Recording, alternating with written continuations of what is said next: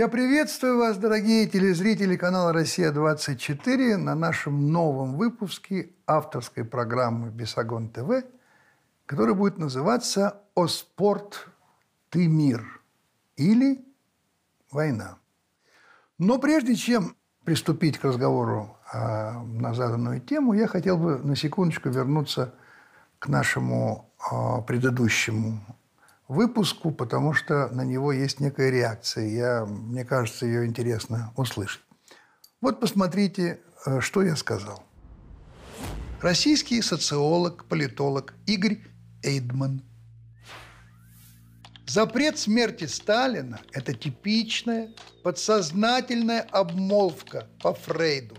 Запрещая смерть Сталина, Путин пытается отменить собственный неизбежный финал в луже мочи, полном одиночестве и атмосфере фальшивого поклонения, скрывающей всеобщее недоверие и страх среди ненавидящих друг друга и его в глубине души халуев, ни один из которых не придет на помощь.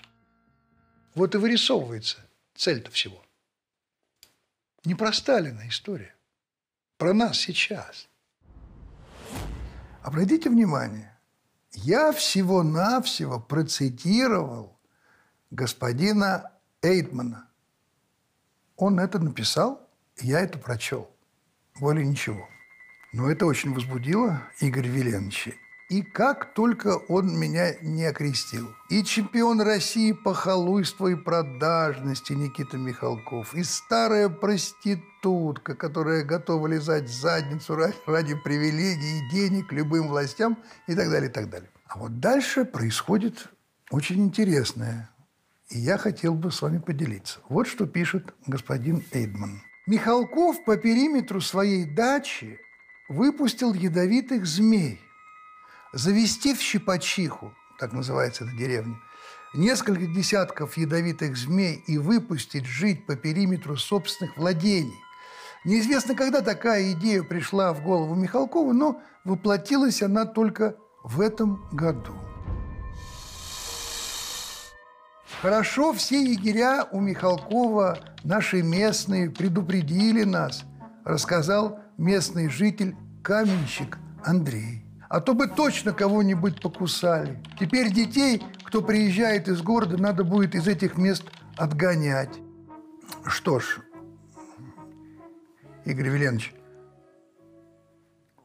уж коль на то пошло, вы ссылаетесь на каменщика Андрея, а у нас есть возможность сослаться на таксиста Вазгена, который засвидетельствовал, что 23 февраля, в день столетия Красной Армии, вы пытались заняться сексом на Красной площади, прямо на лобном месте, с известной африканской певицей Мукуку Куландов. Вот ее фотография. Но, как понял Вазген, таксист, певица отказывалась заняться с вами сексом, ссылаясь на холод, потому что в Москве было 21 градус мороза. И тогда вы пытались уговорить ее пойти в мавзолей, продолжить свое занятие, сославшись на то, что там тепло.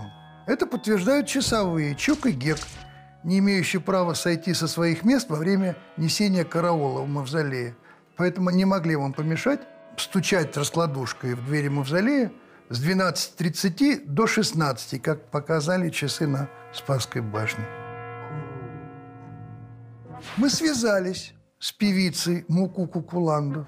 Но кроме слов возмущения в ваш адрес мы ничего от нее не услышали. Таким образом, согласитесь, уважаемый господин Эйдман, что э, правдивая история каменщика Андрея э, в подметке не годится той правдивой истории, которую нам рассказал таксист Вазген и два курсанта Чук и Гек. Вот. Ну, а теперь вернемся к нашему э, разговору относительно Олимпиады. Я напомню вам небольшой отрывок, также из нашего прошлого выпуска, где мы говорим о том, а что же такое санкции, откуда они. Давайте посмотрим. Мы находимся в крепости. Нам объявлены санкции. Мир встал против нас. Почему? Санкции из-за Крыма, из-за Донбасса? Да помилуйте, не смешите. Завтра отдадут Украине Крым и все утихомирится на Донбассе, отменят санкции. Нет, санкции не поэтому нам введены, потому что мы есть. Потому что нашелся человек, который сказал, не будет однополярного мира. У нас есть свои интересы, свои права. У нас есть свои желания. У нас есть право на то, чтобы иметь свои желания и предъявлять свои права. Как так? Ребят, все так хорошо было, нормально. Один сдал ракеты, другой сказал, Господи, благослови Америку. Все так хорошо шло. На пятом этаже в Белом доме здесь сидят американские консультанты. Все повалилось, все продали, все нормально. Пришел. Что творит? Что же такое однополярный мир? Как бы ни украшали этот термин, он в конечном итоге означает на практике только одно. Это один центр власти, один центр силы, один центр принятия решения. Это мир одного хозяина, одного суверена. И это в конечном итоге губительно не только для всех, кто находится в рамках этой системы, но и для самого суверена, потому что разрушает его изнутри. Вот откуда, вот с какого момента началась эта необъявленная, слава богу, не горячая война с нами. Потому что мы не захотели принимать правила этой атлантической диктатуры, которая заставила Европу эту диктатуру считать своей волей и своим желанием. Мы этого не захотели. А теперь давайте перенесем э, эти отношения – на, казалось бы, совершенно э, невинную вещь, такую как Олимпиада. Давайте вспомним, что писали, что публиковали, что показывали, как обсуждали возможность провести Олимпиаду в России в Сочи. Что только не говорили. Некая правозащитница Ольга Романова писала «Землетрясение в Сочи. Надеюсь, все развалилось» публиковали какие-то двойные унитазы. Все говорили, что все утонет, потому что строится на болоте. Кошмарное количество крыс. Жители выселяют, стройматериалы некачественные. Все это рухнет. Ничего этого не будет. И заметьте, и заметьте, что все это происходит до Крыма и до истории на Донбассе. До. Что в результате? В результате Олимпиада признана по организации лучшей за всю историю зимних Олимпиад. Потрясающее открытие. Сбоев нет. Замечательные условия для спортсменов, для гостей, для журналистов, для комментаторов. Послушайте, что говорят люди, которые там находились. Мы слышали раньше очень много плохих вещей об Олимпиаде в западных СМИ, но это все оказалось неправдой. Поздравляю. Те, кто все говорит, что Олимпиада не для России, не знаю, это просто то, что сделали, супер. Люди очень любезные, прекрасные, погода замечательная, очень красиво, очень мило. Приезжайте в Россию, это прекрасная страна. Это был праздник. Он всех радовал? Нет, не всех. А теперь давайте немножко,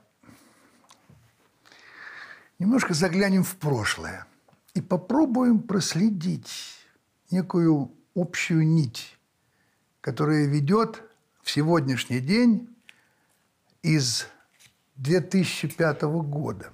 Вот хакерская группа Fancy Bears – которая, кстати, включена в список главных проблем Олимпиады 2018 года, опубликовала информацию о том, что в 2005 году в Канаде существовала государственная программа в области спорта под названием «Завладеть подиумом».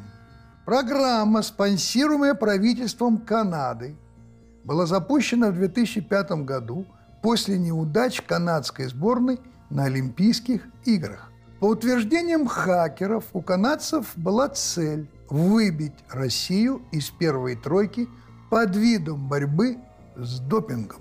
Адвокат из Канады Ричард Макларен, знакомое имя, начал расследование нарушения россиянами антидопинговых правил по поручению правительства этой страны. А ранее те же самые хакеры взломали переписку сотрудников МОК, из которой стало ясно, что ВАДА борется за влияние в спортивном мире, а допинговый скандал вокруг России стал следствием политического заказа. То есть если вдуматься и трезво посмотреть немножко сверху на эту историю, мы видим, обобщая происходившее и происходящее, что с 2005 года против нашей страны работает международная коррупционная схема по выбиванию нашей страны из тройки призеров. Начинается последовательная, подробная, скрупулезная, пошаговая работа. И центром этой работы становится некто господин Родченков. Я понимаю, он уже навяз в зубах, уже невозможно про него слушать, но наберитесь терпения. Давайте просто коротко пробежимся по его биографии, по той части ее, которая нас интересует.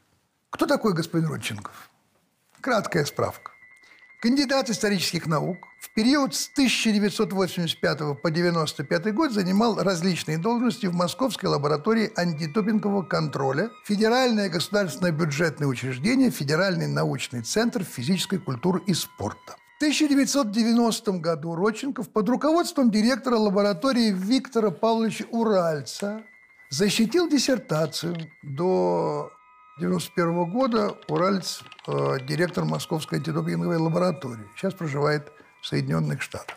А с августа 2001 года по сентябрь 2002 года Роченков – ведущий эксперт-аналитик в Канадском центре токсикологии университета города Калгари. На данную должность он был пролоббирован господином Уральцем. Запомните. Канадский центр токсикологии. С 21 марта 2005 года по 10 ноября 2005 года исполняющий обязанности директора в ГУП «Антидопинговый центр». Итак, с 2005 года по 2007 год господином Уральцем, проживающим, напомню, в Соединенных Штатах, и господином Родченковым был разработан так называемый коктейль метаболитов, получивший широкое распространение среди спортсменов мирового уровня. То есть с 2005 по 2007 год Родченко вместе с Уральцем создают некий допинг, который не может быть определен теми методами, которыми пользовалась ВАДА для того, чтобы определить, допинг это или нет. 6 июля 2006 года Решением специальной комиссии Федерального агентства по физкультуре и спорту Российской Федерации господин Родченков был назначен директором в ГУП «Антидопинговый центр». 2011 год. Федеральная служба контроля за наркотиками инициирует арест сестры господина Родченкова по обвинению в незаконном обороте анаболических стероидов. Родченков передал сестре для реализации сильнодействующие вещества – 21 февраля 2011 года Родченко было представлено обвинение в совершении преступления, предусмотренного частью 3 статьи 234 УК РФ и избрана мера пресечения в виде подписки о невыезде. Ну, в принципе, в принципе, уже всего этого достаточно для того, чтобы на карьере господина Родченкова была, был поставлен крест. Ну, ну, по логике. Не тут-то было. Важно отметить одну вещь.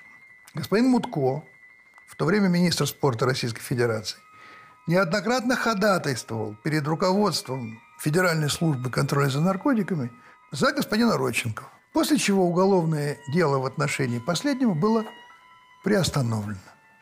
Чего можно сделать вывод, что господин Мутко был заинтересован в том, чтобы этот человек, господин Родченков, работал дальше.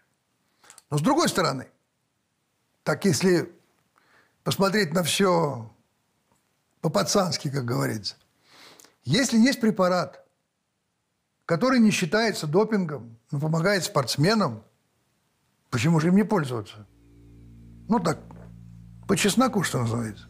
Это мое частное мнение абсолютно, например, что достижение китайских спортсменов э, в Пекине очень во многом зависело от китайской медицины, которая сильно отличается от всего того, что мы знаем в Европе, в Америке и так далее, и так далее. Я не утверждаю, не обвиняю. Это мой домысел.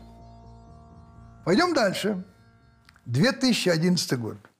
В период расследования уголовного дела господин Родченков пытался покончить жизнь самоубийством. Он лежал в больнице. Ему ставят диагноз – реактивный бредовой психоз. Позже вынесено медицинское заключение – шизотипическое расстройство личности. Вы знаете, мне это напоминает старый анекдот, такое объявление по радио и по телевидению. Вчера, 15 января, после тяжелой и продолжительной болезни, не приходя в сознание, приступил к исполнению своих обязанностей генеральный секретарь и так далее, и так далее. Так вот, по этому анекдоту с таким медицинским заключением шизотипическое расстройство личности, что вы думаете, господин Родченков без какого-либо ограничения приступил к исполнению своих служебных обязанностей. Ну, уже само это, да, вызывает какое-то, ну, так, мягко говоря, недоумение. Пойдем дальше. 9 ноября 2015 года. Публикация отчета Всемирного антидопингового агентства ВАДА по расследованию деятельности российского антидопингового агентства РУСАДА. В отчете обвинения в массированных и систематических сокрытиях применения допинга российскими спортсменами. В этом докладе господин Родченков обвинен в том, что он умышленно уничтожил в сентябре 2015 года более тысячи проб с целью сокрытия применения допинга российскими спортсменами. Утверждалось, слушайте внимательно, что Родченков был частью схемы по вымогательству денег у спортсменов за сокрытие положительных проб. Требование комиссии незамедлительно отстранить Родченкова с поста директора антидопингового центра. 11 ноября 2015 года Родченко подает в отставку, отставка принята. А вот дальше начинается самое интересное. 17 ноября 2015 года. Родченков уезжает в США. Его вылет и прием в Лос-Анджелесе организовал американский кинодокументалист Брайан Фогель, что примечательно, ранее дисквалифицированный за употребление допинга велогонщик. 16 год, февраль. Статья в «Нью-Йорк Таймс». Российский инсайдер говорит, что олимпийское золото пропитано государственным допингом. Инсайдер, как вы можете догадаться, кто это? Господин Родченков. Он заявляет о существовании в России государственной допинговой программы, и в рамках этой программы он участвовал в подмене нескольких тысяч проб мочи Б российских спортсменов во время зимней Олимпиады 2014 года в Сочи. Также он сообщает, что разработал коктейль из трех анаболических стероидов, который по его рекомендации принимали многие атлеты, включая тех, кто участвовал в Олимпиаде 2012 года в Лондоне и в Олимпиаде 2014 года в Сочи. Вы только вдумайтесь. Вы только вдумайтесь. Родченков признается в том, что разработал некий коктейль, который, по сути, является допингом, но который, по его мнению, не должен был быть уловлен теми методами, которыми пользовались и пользуется ВАДА. Ну, нормально. Дальше. 18 июля 2016 года канадский профессор по международному спортивному праву Ричард Макларен, приглашенный в ВАДА в качестве независимого эксперта, опубликовал отчет о результатах расследования возможных случаев применения допинга российскими спортсменами на Олимпийских играх в Сочи. 11 лет прошло с того момента,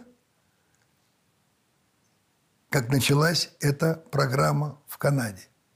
В докладе сообщается, что Родченко – надежный и правдивый источник информации о допинге в России. Я хочу вам напомнить диагноз этого правдивого источника. Вспомните, реактивный бредовой психоз – шизотипическое расстройство личности. В чем проявляется? Все медицинские термины. Ложные суждения, идеи могут возникать на реальной почве, а затем переходят в бредовые. Это основной источник для доклада кого? Макларена. Кто такой Макларен? Канадец. Почему он занимается? А потому что есть программа, ее надо исполнить. Завладеть подиумом. Что происходит дальше? Дальше, учитывая абсолютно бездоказательность, президент Российской Федерации обращается с требованием, чтобы были приведены какие-то новые, так сказать, или какие-то еще доказательства. Ответ. Макларен поясняет.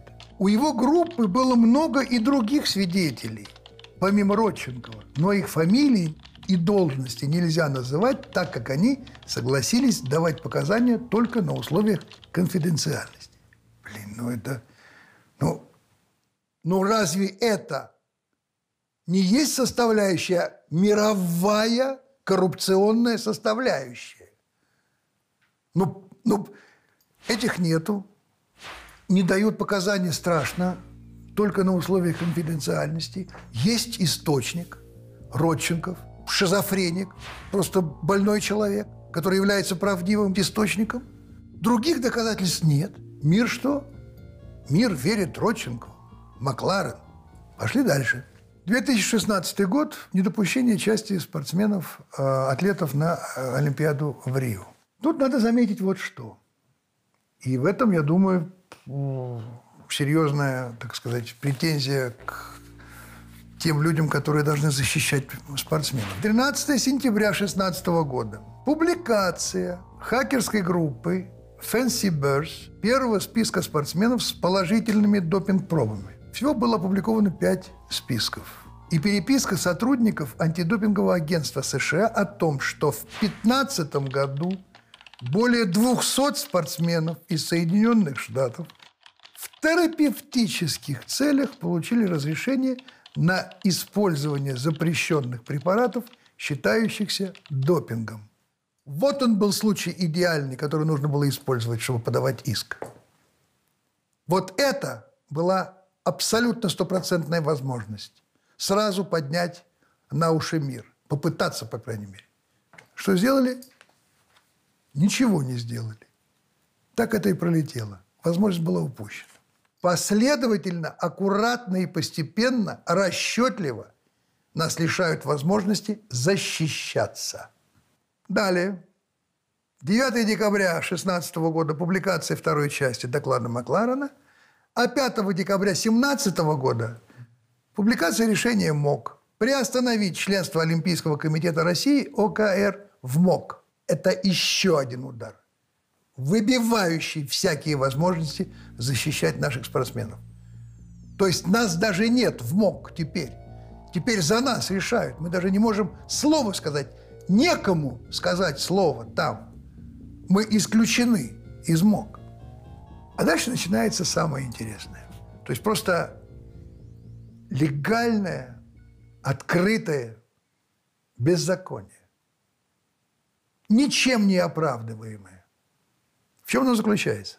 1 февраля 2018 года, всего несколько дней до открытия Олимпийских игр, КАС это спортивный арбитражный суд, снимает обвинения с 28 наших спортсменов, которые подозревались в употреблении допинга. Они чисты. Тот же день, 1 февраля 2018 года, письмо МОК своим членам о том, что они раздосадованы решением КАС, то есть суда, о том, что данное решение не означает, что эти 28 атлетов будут приглашены на Олимпийские игры. То есть они раздосадованы тем, что спортивный арбитражный суд снял обвинение. Братцы, но это вообще стоит вообще за гранью. Это решение суда, которое не является поводом для МОК, чтобы, приняв это решение суда, допустить спортсменов, чистых спортсменов, на Олимпийские игры. Это, это как вообще? Это что, не коррупция? Чистейшая воды коррупция. Дальше начинается жестокий прессинг по всему полю. Всех, кто имеет отношение к нашим ребятам. Болельщиков, тренеров, половину которых не пустили, самих спортсменов. Задача – выбить их из колеи любыми путями. Вот что свидетельствует исполнительный директор Фонда поддержки олимпийцев Александр Катушев. Нам говорили, что вы должны приглашать сюда спортсменов, но ни в коем случае – Почитатели даже шутки ради не должны надевать на них медали, потому что это будет воспринято как альтернативная церемония награждения. Скажите, какое это имеет отношение к спорту? Какое? Никакого. Завладеть подиумом. Пошаговое исполнение этой задачи. И еще одна задача, которая была почти выполнена. Расколоть общество на тех, кто за то, чтобы ребята ехали на Олимпийские игры, и на тех, кто против этого, при том, что и у тех, и у других были одни и те же задачи попытаться избежать унижения и оскорбления и нашей страны, и нашего спорта, и наших спортсменов, и так далее, и так далее. А как же олимпийская чистота, нравственность, аполитичность олимпийская? когда-нибудь могло прийти в голову кому-нибудь, что будет возможно дать перебежать эстафету на Олимпийских играх в Рио американской команде, потому что, видишь, у них выпала палочка эстафетная. И они бегут эстафету одни, уже зная результаты тех, кто эту эстафету выиграл. Это что, нормально? Кому-нибудь это еще могло быть разрешено?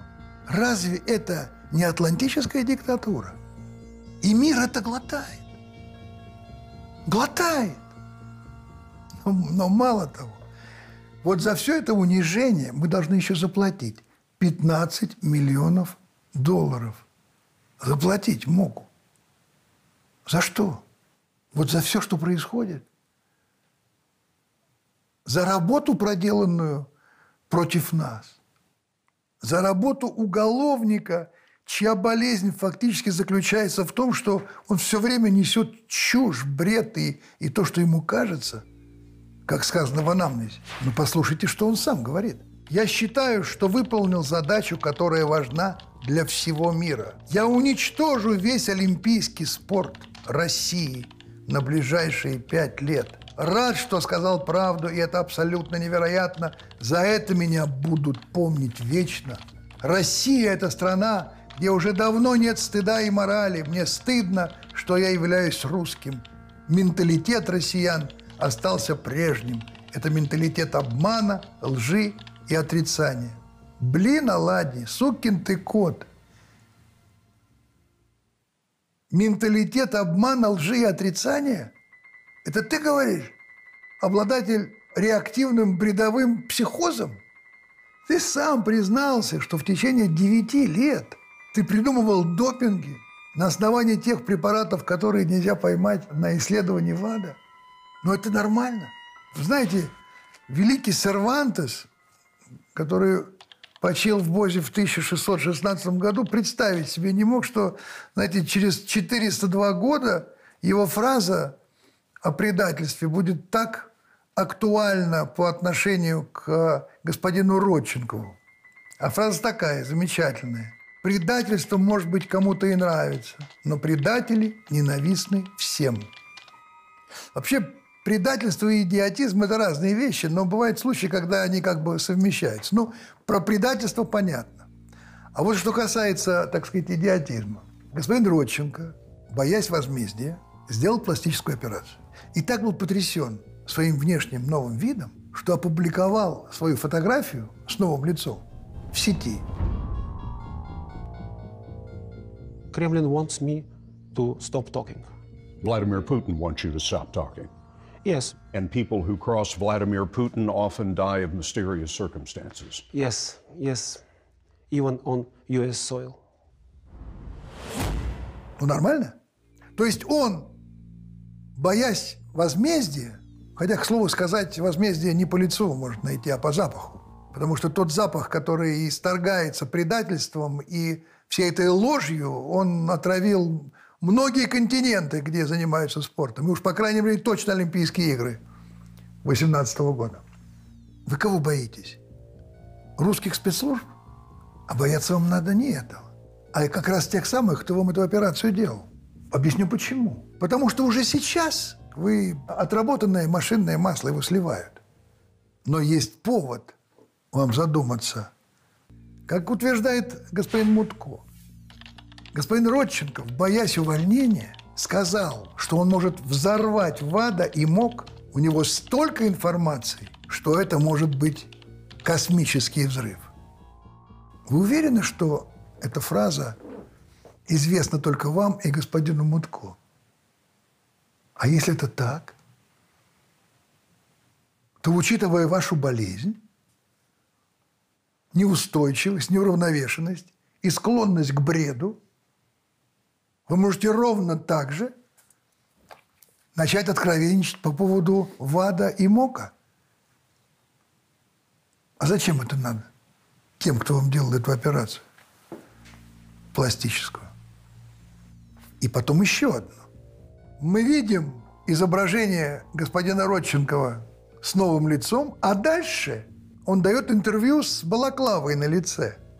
А мы уверены, что это тот самый господин Родченков? Только потому, что он неважно говорит по-английски. А не клон ли это? А жив ли вообще господин Родченков? А клона тоже надо бояться. И это всегда, это всегда преследует предателей. Вечный страх возмездия.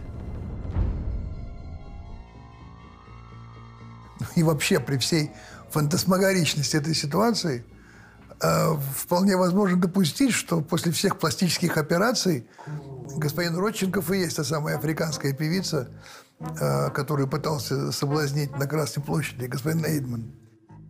А теперь давайте посмотрим, как выглядят чистые спортсмены, которым нет ни вопросов, ни претензий. А это, как правило, к сожалению, тяжело больные люди, которым э, разрешено принимать препараты по их состоянию здоровья. Вот посмотрите. Так выглядит теннисистка Шарапова, которая дисквалифицирована на год за то, что она пользовалась мельдонием. А вот это ее постоянная соперница Сирена Уильямс. А это гимнастка Симона Байлз. А это баскетболистка Елена Дон. И Елена Дон, и Сирена Уильямс на протяжении долгого времени принимали допинг. Но это не допинг. Это лекарства, рекомендованные им по терапевтическим исключениям. А вот вообще потрясающий случай. Международный олимпийский комитет на летних играх в Бразилии разрешил мужчинам участвовать в женских соревнованиях на общих основаниях. Это речь идет о трансгендерах.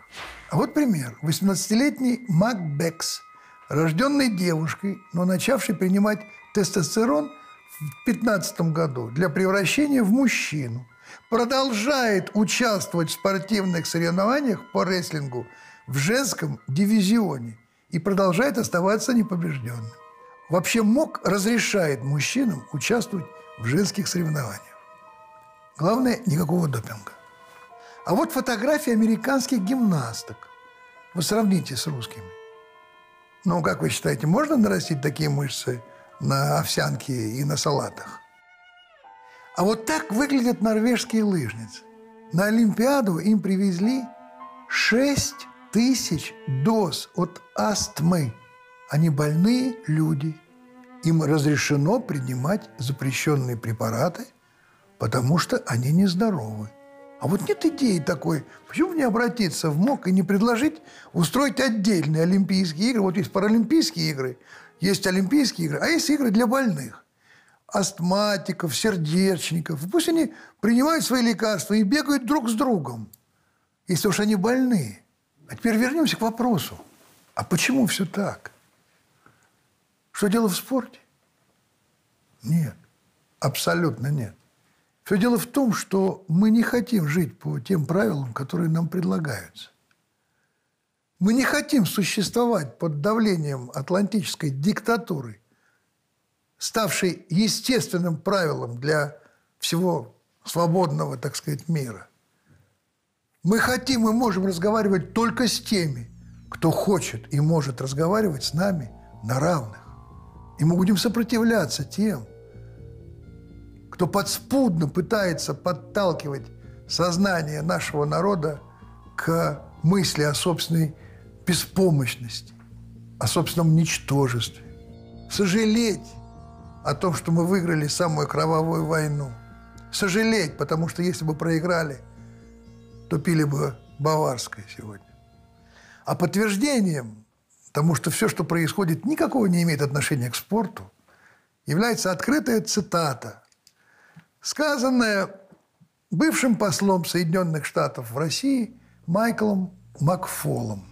Поклонники спорта в России и во всем мире, те, кто хотел увидеть российских спортсменов на предстоящих зимних Олимпийских играх, должны винить в этой трагедии не Россию в целом, и, вероятнее всего, далеко не всех российских спортсменов, но Путина. Ха-ха. Вот и все. Вот и все. И вот отсюда вернемся туда, к речи в Мюнхене. Оттуда идет все. Россия – страна с более чем тысячелетней историей. И практически всегда она пользовалась привилегией проводить независимую внешнюю политику.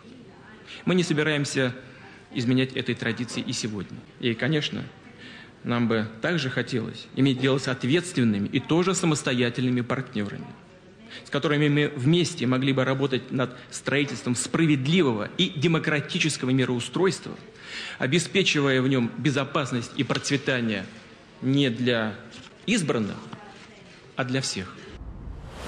Послушайте, а нет ощущения,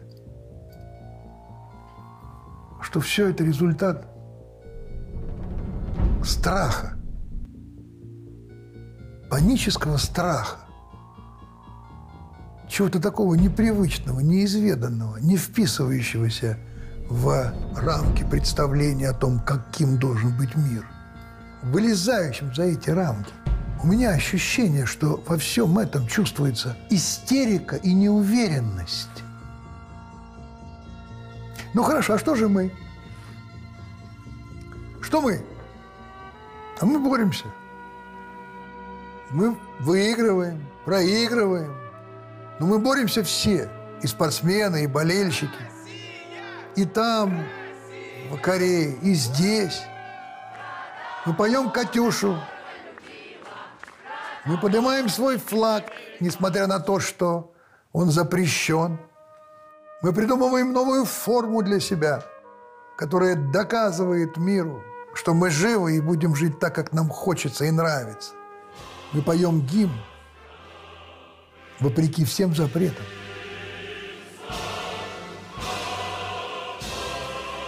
А вот олицетворением этой стойкости, этого спокойствия, этой силы, этому ощущению своего собственного достоинства, для меня является вот это видео. Это олимпийская чемпионка Людмила Турищева – apparatus has collapsed.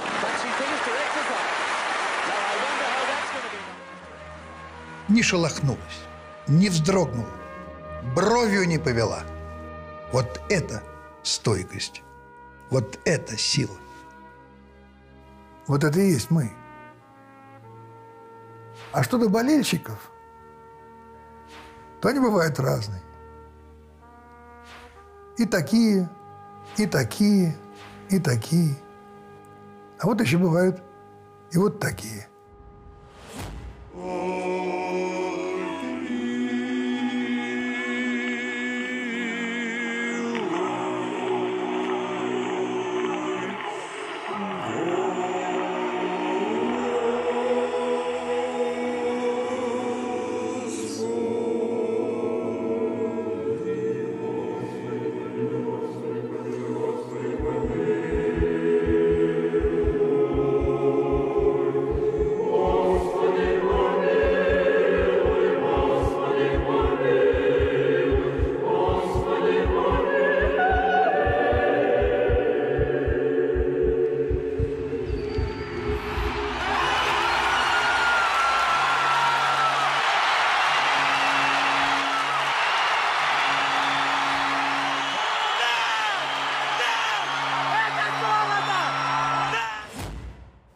Что, ребята, не волнуйтесь, с нами Бог. И, как говорил наш незабвенный мичман Криворучка, уходим по одному, если что, мы геологи. Наша передача была уже почти совсем готова, но тут пришла новость из Лос-Анджелеса о том, что на очередной церемонии вручения Оскара в категории «Лучший документальный фильм» победила лента о допинге в российском спорте. Ну, вы сами понимаете, что главную мужскую роль в этом фильме исполнил господин Родченков. Вообще, по идее, название этого фильма нужно было бы э, позаимствовать у Николая Васильевича Гоголя и назвать его э, просто так незатейливо «Записки сумасшедшего». Но он назван э, очень романтично. Икар. Икар. Я думаю, что господин Родченков согласился так называть фильм, потому что, может быть, не очень в курсе того, как Икар э, закончил свою жизнь. Он сгорел. Всего доброго.